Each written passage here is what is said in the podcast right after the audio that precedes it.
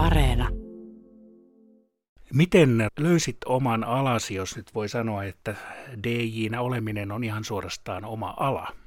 Kyllä, mä, mä kehtäisin ainakin väittää, että se on. Ö, omalla kohdalla niin homma sai alkuunsa siitä, kun mä 15-vuotiaana niin päätin järjestää vanhempien talossa Espoossa kotibileet ja siellä tarvi saada musiikkia soimaan ja siihen aikaan oli just tullut ensimmäisiä tämmöisiä tietokoneella käytettäviä DJ-softia sitten, että jossa pystyi soittaa ainoastaan digitaalisesti. Se oli uusi juttu silloin ja hyvin nopeasti hoksasin, että tämä on aika lähellä mun oma juttu, että mä haluan tehdä tätä ja, ja siellä kotibileissä sitten niin se muodostui semmoiseksi traditioksi, että aina kun näitä oli luvalla tai ilman, niin, niin tuota, soitin sitten siellä tietokoneella, että et, mä kuulun siihen sukupolven deitä, jotka ei kasvanut enää siinä, että levyt tai CD-levytkään piti hankkia, vaan suoraan tietokoneelta, vaan siis tiedosto ja internetistä sitä musiikkia kaivain, niin aloin rakentaa omaa levystöä ja sitten siitä kotibileistä niin siirryin pikkuhiljaa,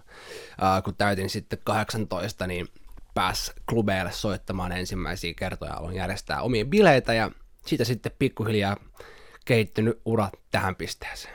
Ja olet nyt radiotoimittaja, sinulla on Yle Xllä oma keskiviikko showsi illalla, oliko se kahdeksalta?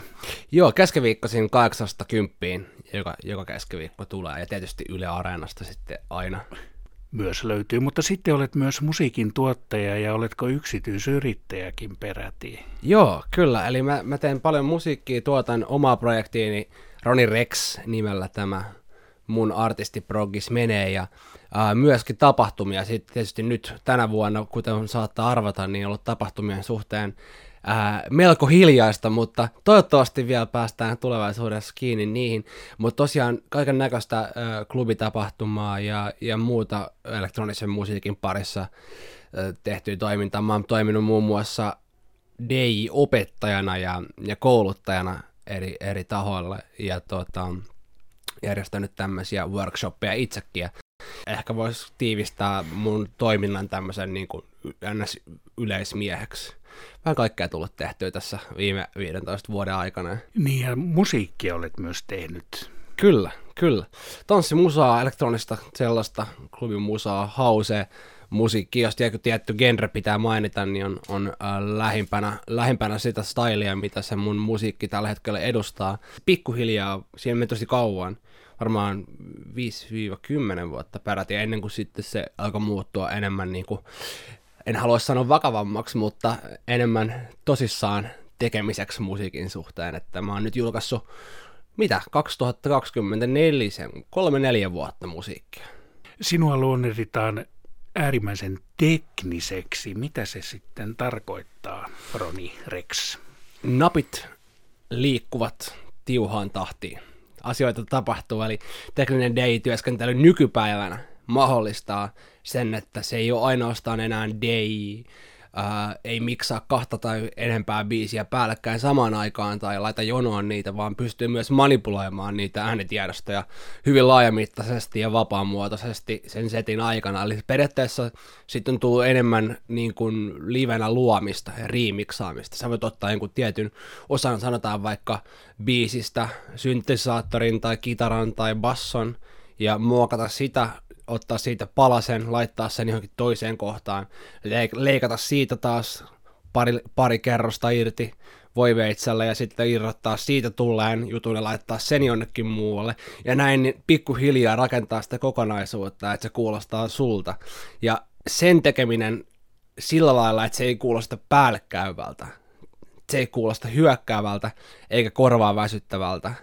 Se on mun mielestä tekninen day-työskentely. Ja siihen mä pyrin, mutta mä arvostan myös ja su- suuresti sytyn semmoiseen perinteiseen day-työskentelyyn, jossa soitetaan yksi biisi kerralla, valitaan hyvät biisit tilanteeseen sopivalla tavalla, katsotaan sitä tunnelmaa ja sitä yleisöä ja ollaan hyvin läsnä, että siellä on kaksi koulukuntaa, mutta mä otan vaikutteet molemmista. Ja riippuu niin paljon, minkä tyyppinen keikka myös on, että mihin suuntaan se setti menee. viime aikoina, nyt tänä vuonna, ne keikat, mitä on päässyt soittamaan, kun on ollut hyvin hiljaista keikkojen suhteen, ja ihan, ihan ymmärrettävästikin niin, koronaviruksen takia, jotenkin on tapahtunut sellainen paluu ehkä enemmän vielä niihin, niihin klassisiin setteisiin, sillä että on, on niin, niin harvoin päässyt soittamaan musiikkia, niin sitten kun sitä on päässyt tekemään, niin ei halua edes yrittää mitään, mitään tota, kikkailla, vaan haluaa vaan soittaa sen yhden ja usein klassikoita vaan kerrallaan sen, sen biisin, ja, tai sille totta kai pientä miksausta siinä aina tapahtuu, mutta et, ehkä se on ollut enemmän paluu semmoiseen jotenkin, jotenkin tämmöiseen klassiseen musan ja day-työskentelyyn, fiilistelyyn, ympyrä, ympyrä sulkeutuu, jotenkin tällä. Uutta klubimusiikkia soitat, niin mitä se uusi klubimusiikki sitten, mistä sinä sitä löydät ja kerro vähän tarkemmin.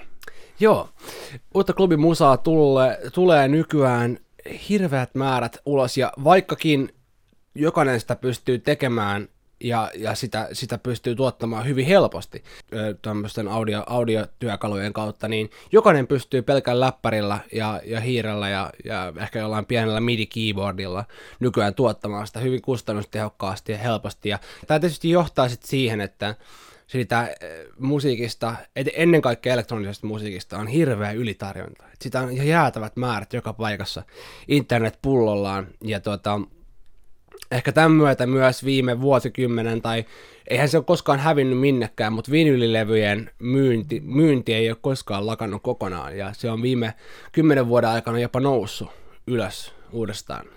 Digitaalisen musan teossa, niin siinä on hienot puolensa, ja jokainen voi oppia, sieltä tulee älytön määrä hyvää niin kuin, uutta artistia ja taitoa ja, ja semmoista musiikkia, mitä me ei normaalisti muuten päästä kuulemaan koskaan. Esimerkiksi omassa radiotyöskentelyssäni niin joudun kaivamaan tai saan kaivaa, on se ilo myös, mutta, mutta tota, kyllä siinä on pari päivää menee, kun käy läpi, mitä viiko, kuukausittain spot, pelkästään Spotify julkaistaan yli, oliko se yli 200 000 kappaletta se on aika paljon musiikkia.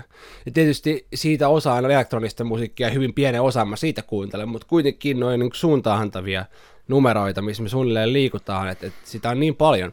Ja mulla menee se pari päivää ja sanotaan, että mä kuuntelen vaikka keskimäärin 2000-3000 biisiä.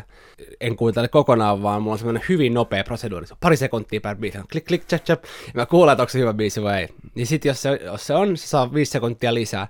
Niin niistä 2000 biisistä ehkä noin 30 päätyy soittoon loppujen lopuksi. Sinut on äänestetty Suomen parhaaksi nousevaksi DJiksi vuonna 2014 ja netti on tietenkin ratkaisevassa asemassa tässä toiminnassasi ja vuonna 2016 Suomen ulkoministeriö nosti sinut yhdeksi 11 tubettajasta, joiden käsissä Suomi-brändi on, tai oli ainakin silloin ja varmaan vieläkin, niin olet sitten aika merkittävässä asemassa.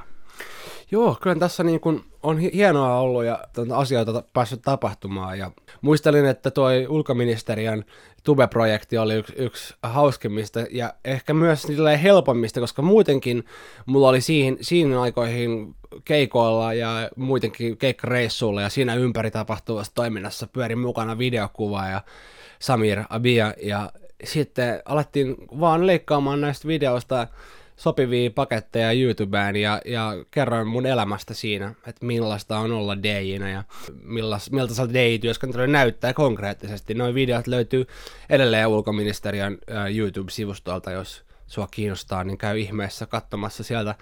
Tietysti vähän vanhaa kamaa se nyt on viisi vuotta sitten, oli, näytti meiningit erilaiselta, mutta kyllä siitä sen suhteellisen oikein kuvan saa, että millaista, millaista meininkiä siellä on ollut. Yle Radio 1, miltä kuulostaa Roni? Kuulostaa musta klassiselta, kuulostaa Suomelta, kuulostaa siltä Suomen yleisradion peruskiveltä